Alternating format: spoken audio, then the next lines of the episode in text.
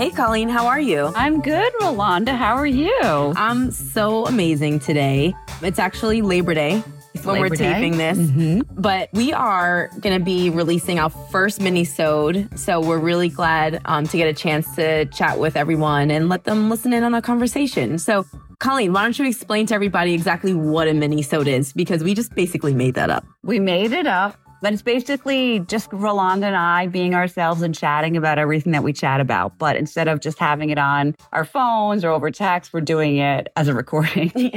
Yeah, and it's a great way to keep our listeners up to date on things that we have going on in our lives and also a form of accountability to what our running goals are for the year. yeah, and this year they've changed a lot, specifically for me, and I'd love to like chat a little bit about that with Rolanda.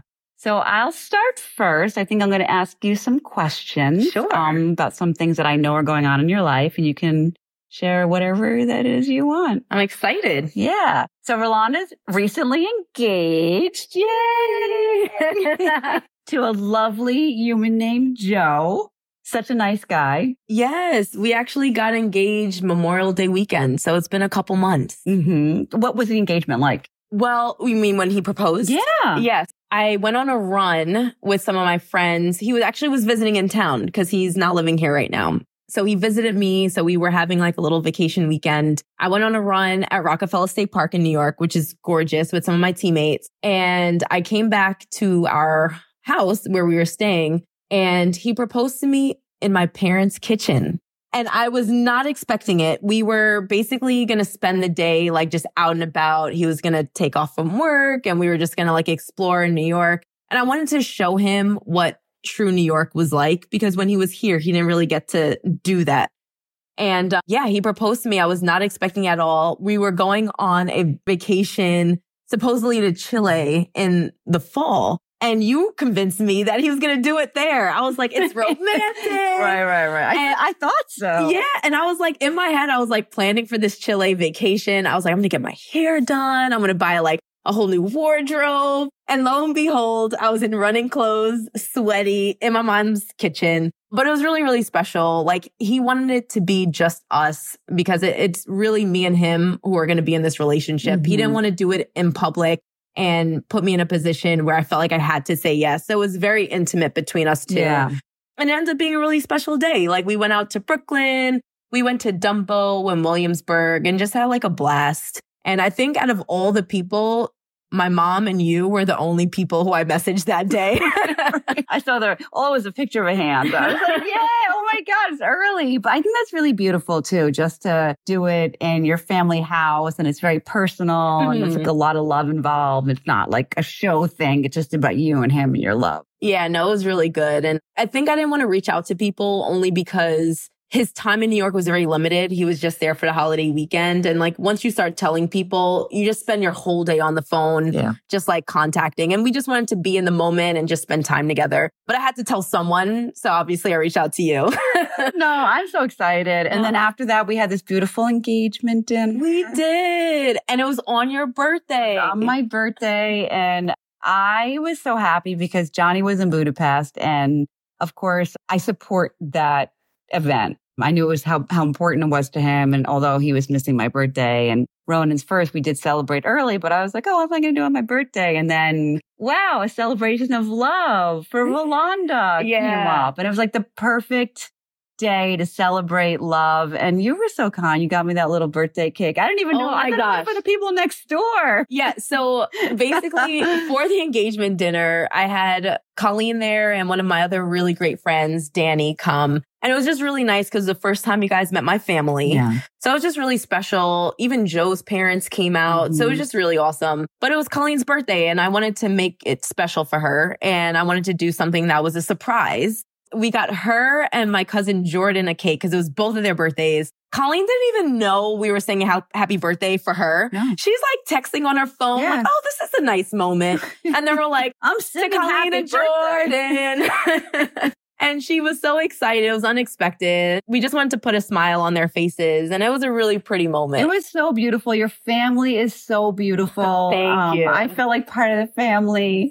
And it was such a beautiful celebration of love. Karen did such Karen is Rolanda's mom, did such an amazing job with the details, like the tic tac with Rolanda and Joe's engagement and the wooden name placeholders for everyone's plate. There's so many little details. It was so beautiful. Yeah. So we also played this ring game. Anytime someone said wedding or like mm-hmm. engagement, you had to like take the person's ring and whoever had the most at the end of the night won a prize. Colleen is still wearing her ring. Yeah. Was yeah. I'm wearing my own ring and Rolanda's engagement party ring. And I think it looks great together. And you've get, you've been getting compliments. I've been getting compliments on them. It looks good. It's a, it's a beautiful set. so let's talk about Joe and Atlanta and, you know, what's going on for you in your future. So Joe moved to Atlanta for a job. Joe, Rolanda's fiance, moved to Atlanta for a job. And I know you were going back and forth about what are you going to do? And I think now you've made the decision about. Yeah. So a lot of people don't know that I'm not in New York full time. Since I decided to move in August, I've actually spent more time in New York than I'm in Atlanta. So it's still a transition. You know, it, it's really hard because finding a running community like New York anywhere else is nearly impossible. Mm-hmm. And like here you have so many clubs, but then you have a lot of people in their 30s and above that are running still super competitively and they're balancing multiple things. You don't get that in other cities. Atlanta's been an adjustment. I have discovered Atlanta Run Club, which they have like hundreds of members and they, I think there's like three runs a week, Monday night, Thursday night, and Saturday mornings. So I've been meeting up with them as much as I can but there's also some like individual local runners that are training at a high level. One of them is training for the marathon Olympic trials in February and another one has extended her season. So she's like in really good shape right now. So yeah, it's just getting used to a new city, getting acquainted with other runners and also learning new training places like new trails and mm-hmm. things like that. So it's an adjustment, but I'm really excited for what this year is going to look like for me, I felt like I needed a break from New York. So this is nice to be able to spend amounts of time like somewhere. Also, my parents' house is here. So like when I'm in town, like I have a place to stay and my job is based in New York. So I definitely have to be here. I have a fair amount. So it's going to be an adjustment, but I'm really excited about it. I think it's the perfect transition because your family's here. Mm-hmm. So you can always come back. Your job is based in New York. So you will kind of like split the time yeah. um, and transition slowly to Atlanta. And I think that like what you said is so true. Like there's nothing like New York City run community. You're slowly like learning more about Atlanta, mm-hmm. the run community there, the culture there, and still able to dip your feet and come back to New York whenever you want. Exactly. Exactly. You know, it's really awesome. So transitioning over to you, I know you just celebrated a birthday. Mm-hmm. Ronan just turned one. So how is little baby Ro and Izzy doing? They're doing great. Having a one year old is really hard. It's beautiful. I mean, he is such a beautiful baby, but it, it is hard to be brutally honest. I think it was a lot easier when he was a little bit younger and he wasn't as mobile. So now he's mm. crawling everywhere. He's almost walking. He's into everything. Like you cannot keep your eyes off him for one second. Like he will be across the room, in the garbage, in the dog food, crawling on the couch, crawling on the bed. So it's a lot. And also he's eating real foods now. So oh. before oh. it was just milk. And now it's three meals a day. So it's preparing meals for him and watching him eat. It's not like how we eat. It takes like an hour for this kid to eat really? Oh and chew. And oh my God. the whole event. so there's a lot going on, but it's beautiful to celebrate all his milestones. And Izzy's so great with him. Aww. She's so great with him. I think for anything, I'm a little worried about him because he's a little strong with his hands.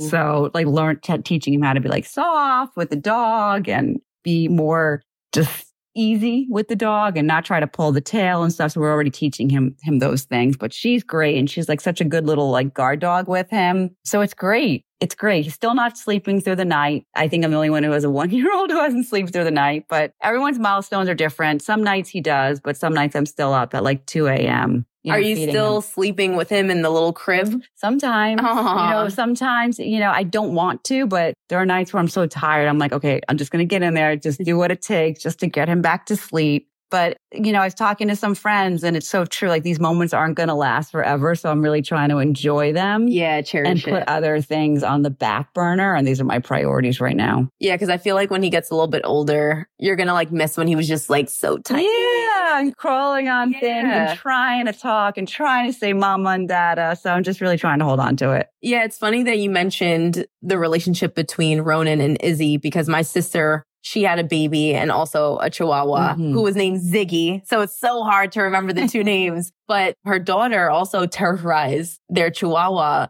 because they play a little bit too hard. Yeah. You know, it's hard. Yeah. But she actually gave the dog away, which is really sad. It's a whole other story. Aw. But I can totally relate because my Yeah. sister dealt with that same thing with Yeah. her dog. He's getting better now. He's like soft now. I'm like, oh, he's soft, soft, soft. So he's using gentle hands, as we say. Yeah, Izzy's with us right now, just like chilling on the on the rug. Yeah, she just is. listening to us, our sweet voices. so, Colleen, we're at the back end of summer. What was your summer like? Do you have anything to share? It was the first. I mean, Ronan was born last summer Mhm. and it was kind of a blur. Just, you know, he was a newborn in August. So I can't, yeah, I was pregnant for most of the summer and then gave birth and my birth was pretty intense. So it took a long time to heal. So this was like the first summer with him and I Yeah. wanted to spend as much time as I could just with him and with family. And that's kind of what I did. I didn't want to go. I was thinking about going to Budapest with Johnny for his trip, but I knew it would be really hard for me with Johnny working and, and staying in an Airbnb or even a hotel, wherever we decided to stay with him working and in Europe. So I decided to stay with family and spend time here and just be there for all these little milestones that he has. And it's been really great. My running has kind of taken a back burner right now in terms of competition. Yeah, we haven't really talked about your running in a while. So, Yeah. I'm interested to hear what's been going on. Yeah, I'm still training. I think it took me a long time to get back on my feet after the pregnancy. And then I just wasn't running the levels that I know I'm capable of, whether it be allergies or pelvic flare ups. I just had a lot of stuff going on. But I always tried to center what I had. And that was like Ronan. Like that was like my miracle baby and everything else. It didn't make me, I wasn't as upset about all the other things that were not happening when it came to running. I'm doing the best I can. And I've decided not to compete for a while or train for anything because I really want to spend time with my son during these moments and these time. And I have a pretty stressful job and I really need to focus on that right now and on my outside projects. So I'm running. I'm going to build a base for the next couple of months. I'm Oh, gonna, good. I'm going to do some shorter track intervals just to keep my base up. And then as he gets a little older and I have a little bit more energy when it comes to like sleeping through the night, then I'll start up again. But in the meantime, I, I'm running and I'm also working with some client. I'm coaching a couple of runners and I'm really enjoying that. And I want to just like focus on all this stuff right now. Yeah, I remember when we launched this podcast, you basically launched your website, you're coaching it Mhm. all at the same time. Yeah. So I know we chatted a little bit, bit about that, but how many clients are you working with right now? Like, how's that been? Yeah, I'm working with five. Um, Oh, wow. A couple of them are in California. One is in North Carolina, two in New York. And I've always been a coach at heart, even in education. Before I worked in policy, I was a coach for teachers, helping them to understand that their teacher evaluation system and use it as a tool to help really support student learning. So I've, I've always loved coaching and I'm really, really enjoying this. I'm getting That's so fun. I love getting to know the runners and getting to know like what their goals are and just really thoughtfully and intentionally like thinking about how I can support them. And I, I, I really enjoy our, our calls and when they race and it's been really great. Yeah, you're part of their journey. Yeah. Did they find you through your website or did you know some of them already? Some found through the website. Okay. And then others I've found through some friends of mine. Dr. Ann Einvoy has been really helpful and has recommended a few. Dr. Peter Nice. Duggan has re- recommended some people. And then others I found through just sharing and putting it out there. Awesome. So we're going to transition into a mini topic for today, which is training and then what races we have coming up. And you pretty much just addressed that. But for me, you know, obviously I'm training in a new city now that I'm sort of out of New York City. And, you know, for Colleen, you left Central Park Track Club and have been training kind of solo for the last few years. Like, how did you deal with running solo? Because for me, I'm going to be doing a lot of running on my own. I do plan to stay with Central Park Track Club. That will never change. I love being affiliated with the team. And when I'm in town, I'll have people to run with. But how do you deal with kind of that daily grind being on your own? So that's a great question. I don't know. Yes, I did train. A lot of my runs were solo, but not all of them. Like Okay. Central Park, just for our listeners, Central Park Track Club has very structured workouts every Tuesday and Thursday where you go and it's very organized and you're in a pace group and you're running and you're doing a workout and there's not much to think about. You kind of show up and you run. Yeah. And then when I left there, I'm working with a coach who I had workouts from. And the beautiful thing, like you mentioned, Rolanda about New York City, is that you don't have to be in the same team. So I would definitely team up with other runners just to do workouts with if they synced up.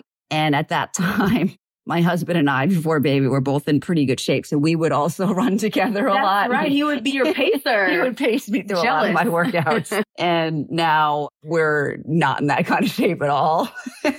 But I had that. And I also had friends that I would just tag on to for workouts. And then other times I would work out solo. And you know what? I PR'd by three minutes when I started doing solo workouts too. And I think that made me stronger just to keep that stamina up and like Yeah. really support that, that mental strength that I didn't have when I was just running with the group and just looking in front of me and just trying to keep up. It was something different about some of those solo workouts that I did that really made me stronger too. So I think a combination of running with people Mhm. and solo for me personally really helped me with my marathon time every time actually. Yeah. So when I'm in New York, I basically like to do my workouts with the team, but I enjoy doing solo runs where I can just listen to my music in between or like podcasts, whatever it was. Yeah. So I was really into like doing my regular miles solo and then doing my workouts with the team. So Mm. I can push myself outside of my comfort zone. Whereas Atlanta, it's very different. I'm doing my workouts alone, but then I'm doing easy runs with other Mm. people. So it's just like a new concept and we'll see what happens. But I agree with what you said. Like being able to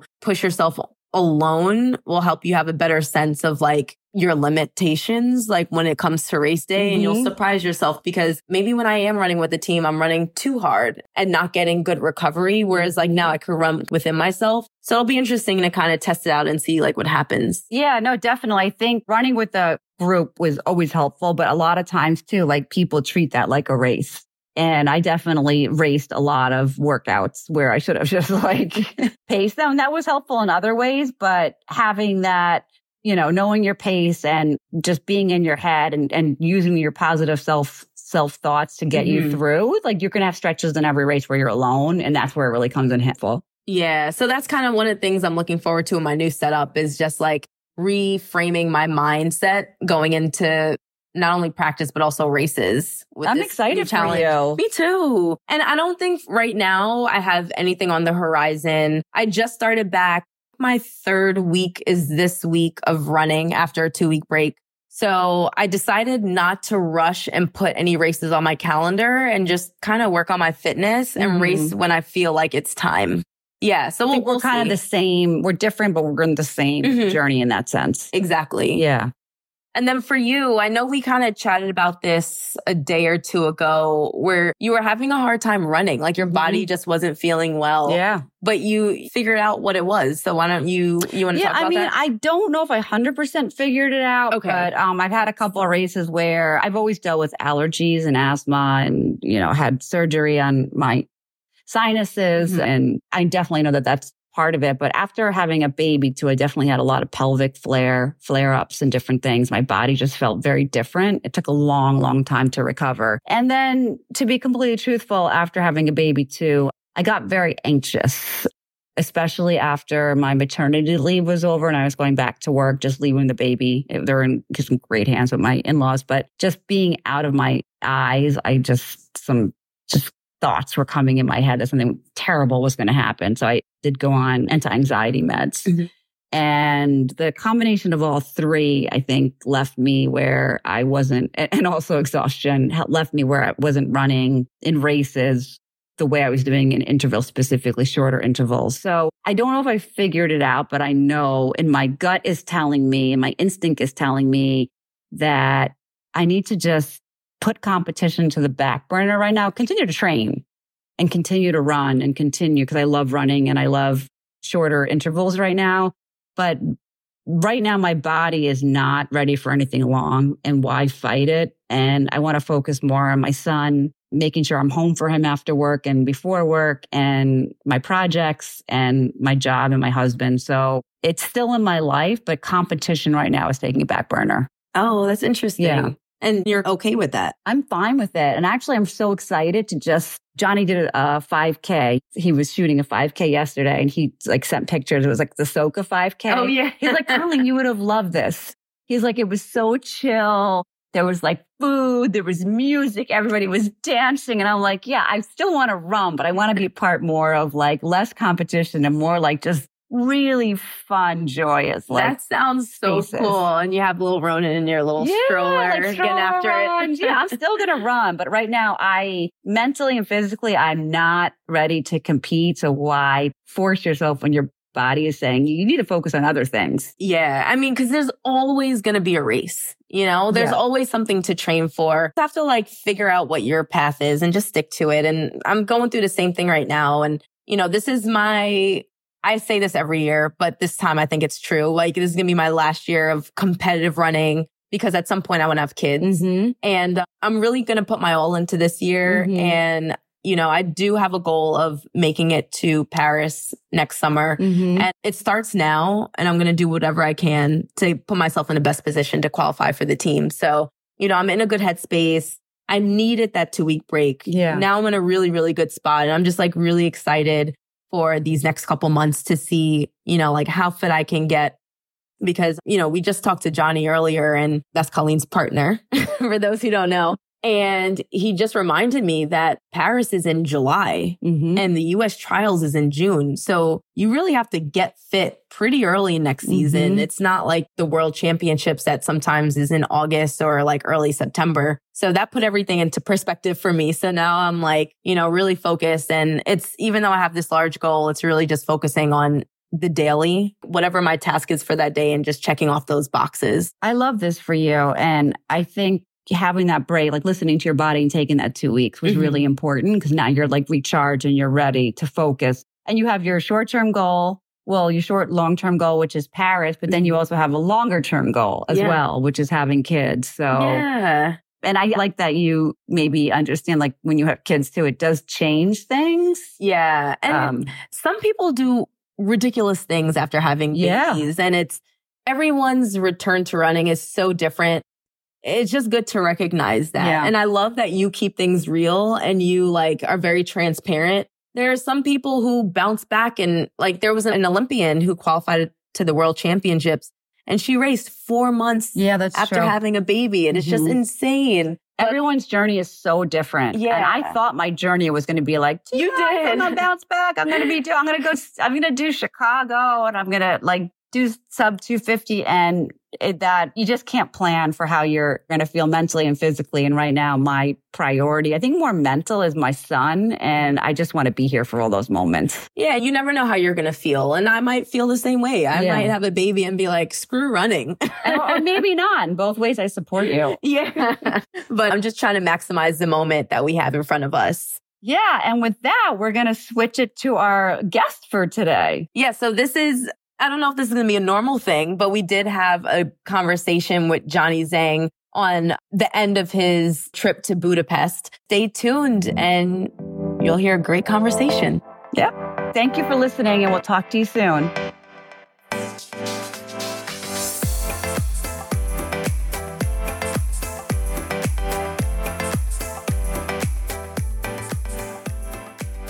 So here on the show today, we have a special guest, Mr. Johnny Zhang. Welcome, Johnny. Hey guys, thank you for having me. Thank you for coming, Johnny. Colleen, I'll let you explain who Johnny Zhang is to our audience. Sure. Uh, Johnny Zhang is a professional photographer based out of New York City. His focus is primarily track and field. Along with being an amazing photographer, he's also a videographer. And a fun fact is he is my husband and he is a father to our son, Ronan Zhang, and our daughter, Izzy. Oh, I was like, wait, you have a daughter too? How do I not know this? Our daughter, Chihuahua. So, Johnny, you are off the heels of the World Championships. You just got back, what, like nine days ago? Yeah, I came back last Tuesday. Wow, wow. So, we're lucky to have you. We wanted to break down your whole experience. So, we thought it'd be great to have you on and capture that moment again. I know it, it ended a while ago, but I'm still thinking about it every day. It's just so motivating to have seen all those crazy performances. Let's kick things off. I would love to ask you how many years have you been traveling up to this point doing photography with Citius Mag? Because I believe that's who you traveled out there to shoot photos for, correct? Yes, yes. I've been traveling for about, I think, two years with Citius. That's a long time.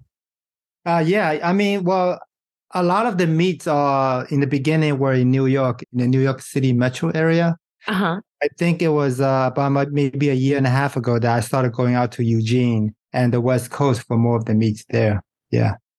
Wow. So that was a really cool experience to be able to travel to Budapest as media and to be a part of one of the biggest track events of the year.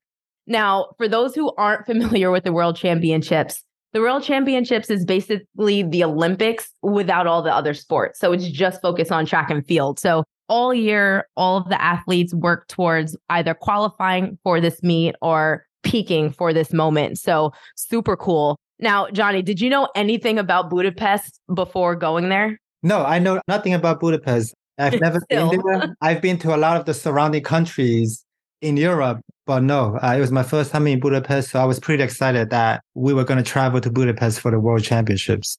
Did you have any time off that you could explore Budapest or? I had about like a few hours when I first landed there on a Thursday. I did a short run around the city. And then after the meet, I had a day there to kind of pack my belongings and spend about a few hours walking around the city. Right. Cause I know that when we talked a lot of time, you were like FaceTiming me at least from the track or from like a cafe at one in the morning while you're editing photos. So I figured that was like pretty much all you saw of Budapest. Yeah, yeah. I mean, for the nine days of the meet, I was literally just shooting, editing, and trying to get as much as sleep as I can, which is about, which averaged out to about three hours per day. And I didn't see anything in Budapest except the track, the photo room where we edited the photos, and uh, the bus. and that's about it. Well, I know from living with you that you are really hard on yourself and you're a perfectionist when it comes to your work. Um, and I know that you'll pretty much do anything to get that perfect shot. You'll like climb a tree or a pole or a light just to get that best shot. What was it like working in a more structured environment? I remember looking on the TV and trying to find you and I saw all of the photographers like not even on the field off to the side in their own little area and it would seem like a much more structured environment than what you're used to. What was, and I see uh, so many photographers like pointing their lens in the same direction. And was that experience hard for you compared to more of the, the free spirited photography that you're able to take here in the city? Of course. I mean, at a world championship meet, you know, photography is definitely a lot harder. Uh, mm-hmm. You can't go infield because most of the infield access is reserved for the photo agencies like Getty, Reuters, mm-hmm. AP. So we pretty much cannot get access to any to the infield. So all the shots has to be outside. So that limits our creativity. And the way that the track in Budapest was structured, that was nice was that you can walk around basically the entire track on the first level without having to climb up the stairs and whatnot. Uh, but the bad thing is you can't really get, it's hard to access the staircase to go up to the second and third floor to get like different shots. So yeah, it was definitely harder creativity wise. It's not as creative as, as you would want. So most of the good shots are knowing the athletes, anticipating what they're going to do and be at the right place at the right time. That's such a great segue because I was listening to a podcast from Citius Mag during the championships and Kyle Merber mentioned that he would literally see you running around Budapest with eight cameras around your neck and you're running to capture events on the field, on the track. And it's like, how do you know where to be? Like, is someone texting you? Are you sensing that something is going to happen before it happens? Or is it just pure luck? Like, how do you know where to be? Well, I mean, right before every session, whether it's the morning or the evening session, we have a heat sheet that has all the, the times of the events that start. Mm-hmm the athletes that are participating. So once everything gets started, it's like mayhem. Okay. Like it's just straight mayhem. Like it's just crazy. Like you got the high jumpers jumping, you got the track events going on, you got the shot putters, like just throwing stuff, throwing, you got a discus. At any one time on the track, you're looking at like maybe three different events happening. So you have to know the athletes that you want to capture. And usually for the infield events, you try to narrow it down to like the top two or three medal contenders or the favorites. Mm. And then you're kind of also looking at the scoreboard to see like who went first, who went last, and who's going first and who's going last. So you try to be there when that specific athlete is competing. But then you also have to kind of run back near the finish line if you want to get the finish line shots for the track event. So you really have to be like looking at the infield to see what's going on, looking at the track and trying to figure out how much time it takes you to go from the finish line to the javelin throw and back. And you kind of have to kind of navigate that. But yes, it's not luck. It's a lot of planning and uh, just literally jogging or I mean, just kind of sprinting around the track.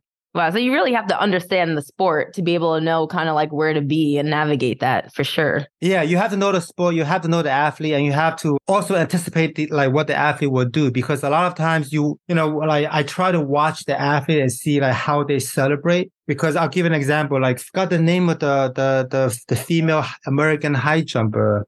Mm. You know, I, I oh, watched, Vashti, Vashti, yeah, yeah. Mm-hmm. Vashti Cunningham. I remember watching her celebrate and she turn her face to the left of the mat. And with the way she celebrated, when I take a straight on shot, I see the pole right in front of me. So that kind of blocked the shot a little bit. And so the next time that she jumped, I ran all the way to the side, anticipating her to make the jump. And then when she did celebrate, I had a very clean shot of her full body without anything in the way. So that's just one of the examples of what you kind of have to do and, and anticipate to get a shot that you want.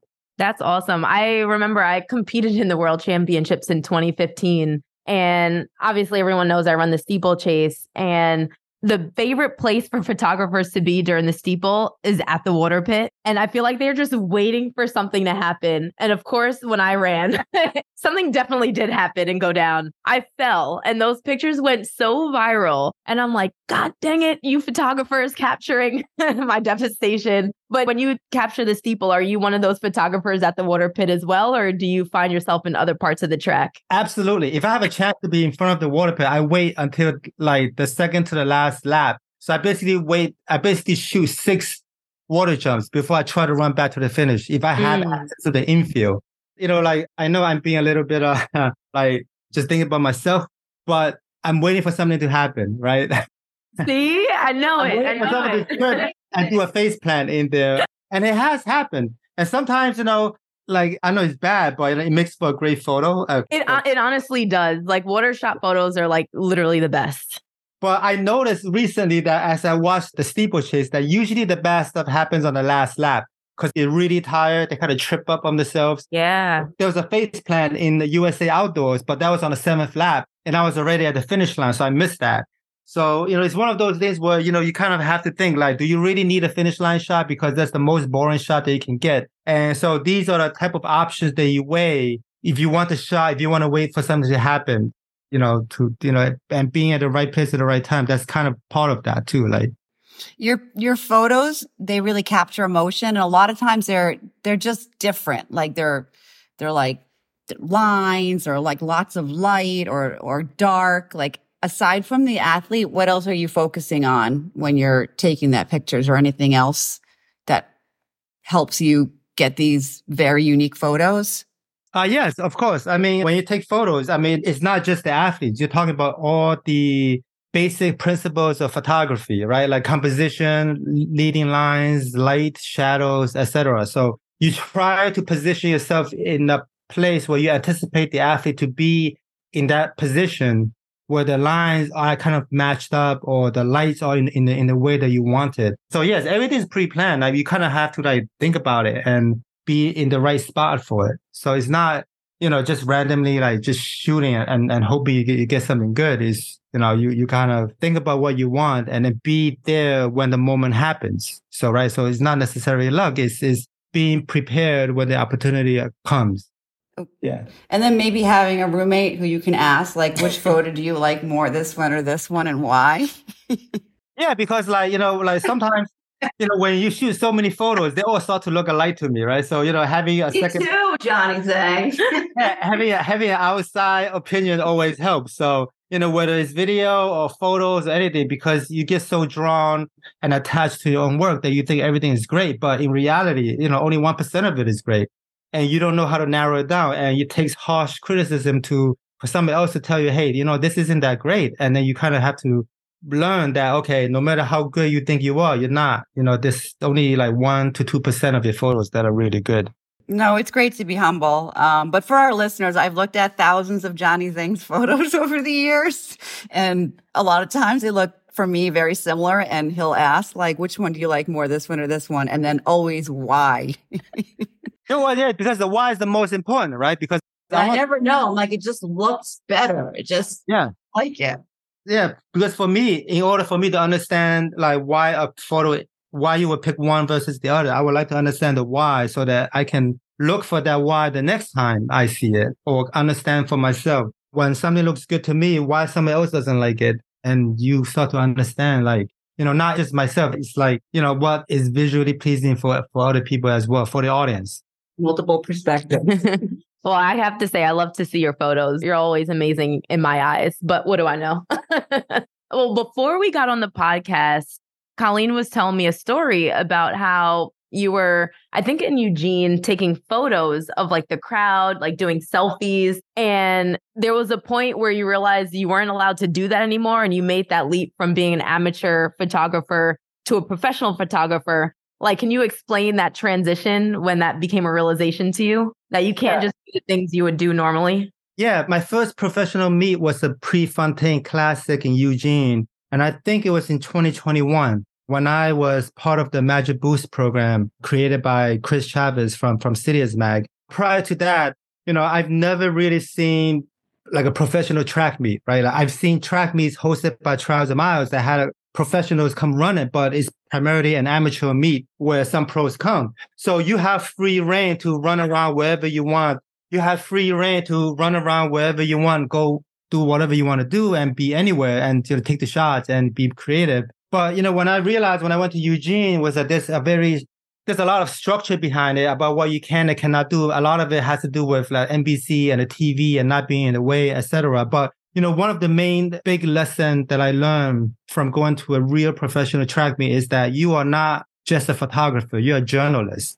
Mm-hmm. You are there as a professional journalist. You're documenting the race. So at that race, I took a selfie with Sifan because all the fans got was there taking a selfie with her, and I and I kind of just got drawn into the moment. I took a selfie, and another media person there kind of you know reported me saying that I was being unprofessional and that I shouldn't be doing that, right? And I learned that hey, you know, you're now a professional journalist as a photographer. You're documenting the event, and you're not there to be a fan. There's a difference between a fan and a professional journalist or a photographer. Like you do, you're there to do a job. You're not there to you know meet athletes, meet, be a fan, have them sign your autograph and whatnot. You're not there to do that. You're, you're there to work, to do your job.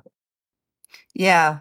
And, and since that time, you've definitely become a journalist. Um, but you're around a lot of track stars. Uh, what, what is that like? Are you a big, I mean, honestly, I know from the beginning that you're knowledge of a lot of the track stars was limited when you first started this. And I think now you know all of them um, as you know colleagues or friends. Like, what what's it like being around so many of the athletes of the sport?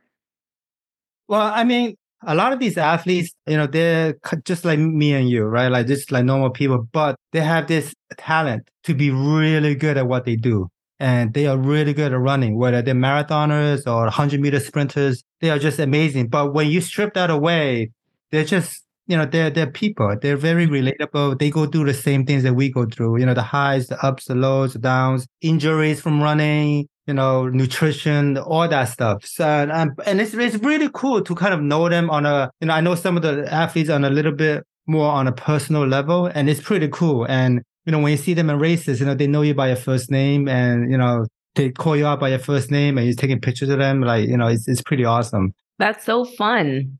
So, one question I wanted to ask you the stadium generally looked full every day. Like, track and field is pretty big overseas compared to the United States. And not only that, the US team actually performed a lot better in Budapest than they did in Eugene just the year prior. So, from your perspective, what was the atmosphere like at the stadium and in the city during the competition itself? The stadium was wild. If I were to tell anybody, you know, if you've never been to a world championship meet as a fan, you should definitely go. Like the energy is wild. When I go to a normal track meet and you see shot putters and you see high jumpers and you see triple jumpers, like you never really pay attention to it, right? Because mm-hmm. it's whatever. I, I don't know why. I, I was never really drawn to it. Like there's only certain races that, that appeal to me a lot of the you know races are not that it's not just not that fun for me to watch. But when you're at a world championship, you have the best of the best. Mm-hmm. You know, competing in shot put, competing in pole vault. And when you stand next to the pole vault, you see how high Mondo is jumping for, and you're just like, holy crap, right? Like you, you are just amazed. And at any one time, as I mentioned earlier, you have three to four events going on on the, on the entire track at the same time. And the crowd and the energy is just insane. And you watch, like, you're cheering for like Laggy in the discus. Mm-hmm. When's the last time I've watched discus, right? And, but then like, you know, because she was like winning and the crowd was just chanting and it just all inspiring to just see that in person. And I think like, it's just amazing. And I think it's a lot better. The stadium was, is like twice the size of Hayward and the crowd was like I don't know the thirty five thousand capacity. It's just insane. Yeah, and even watching it on TV, they did a really really good job of like showing those storylines and having the audience be able to follow it. They had it down to a T. Like it was exciting the, the whole way through. Like it was airing during the middle of my workday, and I would make sure to wake up early to start work and I would just be glued to the TV so I can watch it live. And it was just entertaining from beginning to end. So I'm glad you were able to experience it, but it was also exciting for us watching it on TV, even though we couldn't be there in person.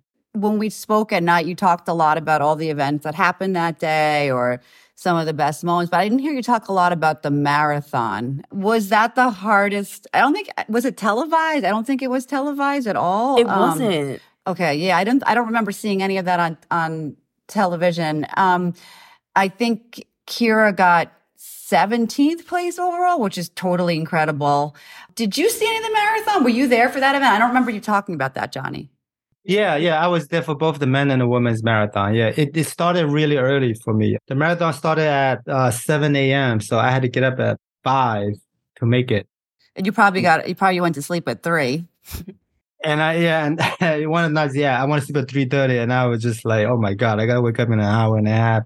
But the marathon was very hard to shoot because for me, it was very hard to move around and I had to shoot a lot of different athletes that I had to get. So I didn't want to go too far and then not make it back in time for the finish. So I was being very careful about that. And so, you know, I kind of went out like a mile. It was a 10K loop that they ran four times. So I kind of just went out like a mile and changed. And I was out there for like maybe two loops and I kind of came back for the last one. And to be honest, the marathon is really like the least favorite to shoot because it's kind of, I mean, from a shooting perspective, it's boring because they kind of just run through and then you, you get one, one shot and you're done.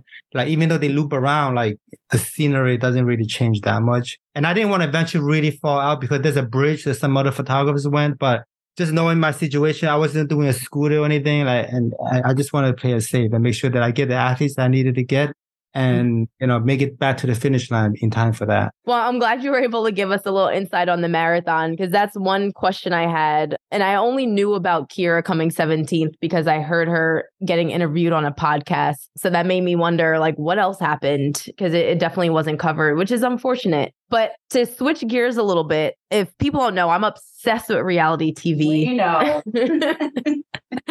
Uh, one of the shows I watch is Below Deck, and at the end of every season, they go around and talk about their highs and lows for the season. So, in your situation, I'm going to ask you, what was your high and low from Budapest? So, the high was probably, you know, I, I think it was day six or seven where I kind of, kind of got into this like crazy groove. And I had my heat sheet locked down. I had the infield events locked down. And I literally just sprinted from the finish line to the high jump to the pole vault and then to the other side of the track, just running back and forth. And all the athletes that I needed to get or wanted to get, what they kind of just went in the same pace that I was running back in. And I was just letting get in like all the shots that I wanted to get. And it was, I'm just like really it felt like really good to get everything that I wanted, to get all the creative shots that I wanted to get, and be able to just get everything in like a couple of sprints back and forth. So you know, just getting that that groove, I guess, would, would be one of you know, my highs because you know nine days of shooting morning and afternoon sessions, like you kind of wear wear down, and you just there's a lot of days where you're just sitting there, you're like, I can't be creative anymore. I'm just sitting at the finish line trying to get the finish line shot. So uh, that would be probably be like I think it was at day seven that evening. That would be my my high. My low is definitely sleep right? So maybe I haven't done enough of these like world championships, but you know, I think I from this experience I can better manage my time and prioritize what photos I need to get out and definitely sleep more because the lack of sleep really got to me like after like the fourth or fifth day. And I just kind of just have, you know, chugging along in like three, an average of three hours of sleep. And I, it just wore me out. On the ninth day, I just wanted to like end. I just wanted to end so bad. Aw. Did you express that to Colleen on your on your night? I think on the fifth day, I was like, "Oh my god, this day is going like another like four days too long. Like I just it just gotta end." And every day it just it just keeps going and going. And I found like and every day I, I'm able to find my second win, third win, fifth win on the last day, I was like, oh my is my last day. Like, you know, the ninth win out there, just trying to get everything you need to get. But yeah, it's very hard on the body. And, you know, I thought I was the only one who just don't know how to do this. But I spoke to a few other photographers who's been doing it for like 10, 15 years. And one of them was like, yeah, I, you slept three hours? I only got like half an hour last night. I almost pulled all night. I was like, holy crap. Like, okay, at least I'm not the only one that's not managing my time well. so I don't feel that bad now, but it's good. To, but it's a grind. It's definitely a grind out there. I think you did manage your time pretty well. I think there's so many events to capture every day and then the editing. I, I know how, how, long that takes. Um, but you said that you would manage things differently. How, how, like, what would you do differently considering there's so many events and so many things to get out in such a quick deadline? Yeah, because I think one of the main things is I, you know, I shoot a lot of the athletes in, in, a lot of the competitions. And, you know, one thing I try to do is before I go to sleep, I try to edit everything that I shot that day mm-hmm. that is good and that I can use, you know, in the future. But I think that process takes too long. And I think I just needed to edit the photos that I need for the day versus everything that I want to. Mm-hmm. So that would have saved me at least like one or two hours per day just doing that alone. And you know and may, maybe just even taking less photos or these new cameras now you know you you they, they shoot in burst mode and you know you're holding on down a button sometimes and you're shooting like 20 images per second. Wow.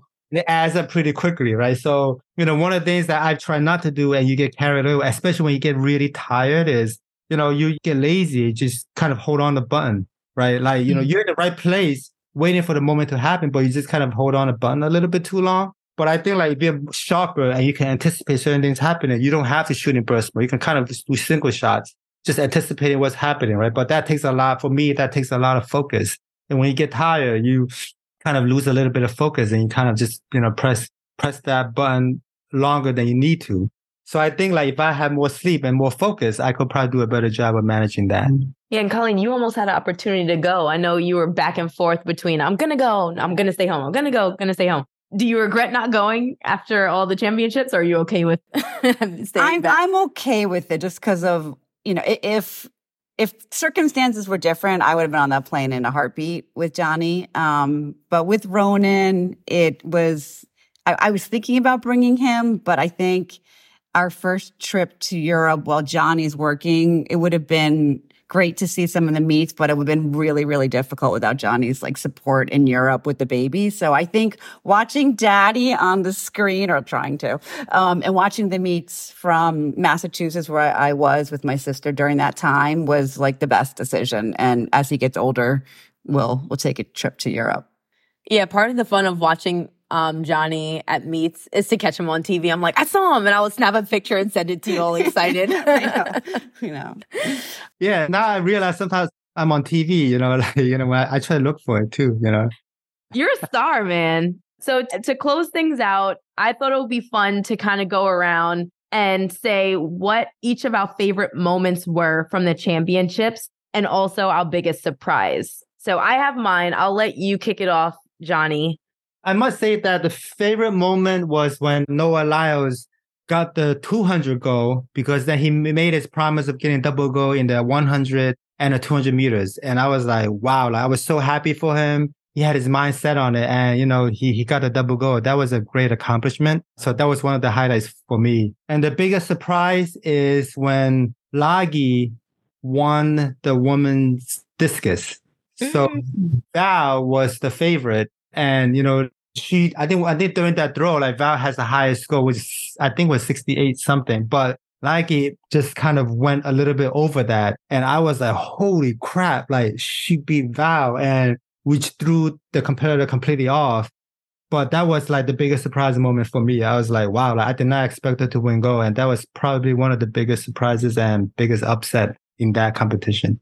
Yeah, I don't even think she was supposed to medal on paper. And she had a super huge PR. And after she did that, it was just like, let me just keep going and see what my body can do. And the same thing with Noah Lyles. Like he had this idea in his head and he definitely delivered on the day. And uh, I just saw that he pulled out of the Diamond League final and is shutting his season down. But he did what he needed to do for the season. And now I'm just excited to see what he can pull together for uh, the Olympics next year. So it's going to be really exciting. So I think there might be another update. He might be doing the final. No way. Yeah, I think one of his tweets says that there might be one more final, one more 100 meter in me or something like that. Wow. Okay. So we are recording this on September 4th. So we will see what happens because the final is, I think, mid September. Yeah, it's September 15th, I think, or 16th. Are you going to be out there for that? The plan is yes, but, uh, you know, al- also depends on, on significant other. I wonder who that is. so, Colleen, what was your favorite moment of the championships and your biggest surprise? Um, my favorite was probably Noah. I'm not trying to copy Johnny, but he's talked so much about him. And I remember last year at World Champs in Eugene, he took what I thought was an incredible photo of Noah when he had like ripped off his shirt. Oh my God, that was epic. And since then, he's followed him or seen him at different meets and talks about him a lot. So, like what Johnny said, he knows these athletes, then he brings the stories home to the house. And I'm like, so when he won the double gold too, I was like very, very, very psyched for him. yeah. What about you? Okay, so my favorite moment of the championships was when Jakob Ingebrigtsen got second in the mile in the 1500, I'm sorry, to Josh Kerr. Mm-hmm.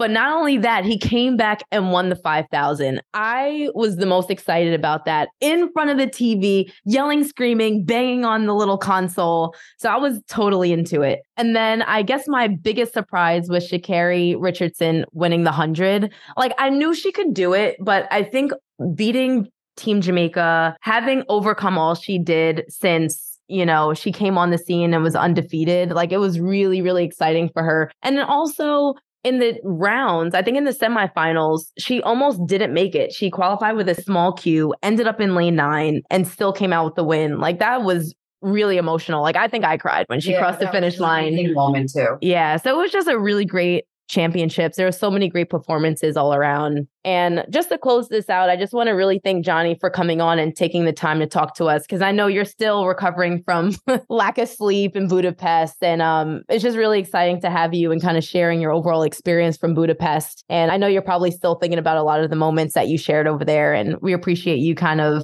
diving deep into the overall experience. Yeah. Thank you, Johnny. I don't think it's good because Johnny has a tendency of like just came back we had to work the next day and like just go, go, go. And like sometimes it's good just to sit back and reflect on some of these bigger moments. So you're welcome. Thank you for having me. Yeah, it's, I'm still definitely re- recovering from the world champs, but and I can't wait for that one day where I'm gonna be there as a fan and not have to work. So mm-hmm. hopefully that day will come soon. Yeah. And if people want to kind of follow you or check out your work, where can they do that? Right now, it's, it's the best place is Instagram. Uh, Instagram, my handle is JZ Snaps, JZ S N A P Z. That's where most of my work is displayed. Okay, awesome. So, guys, check out Johnny Zhang and all his great photography. And we look forward to seeing some of your future projects. Thank you, guys. Take care. Johnny, see you soon. Yeah, I will. Yeah.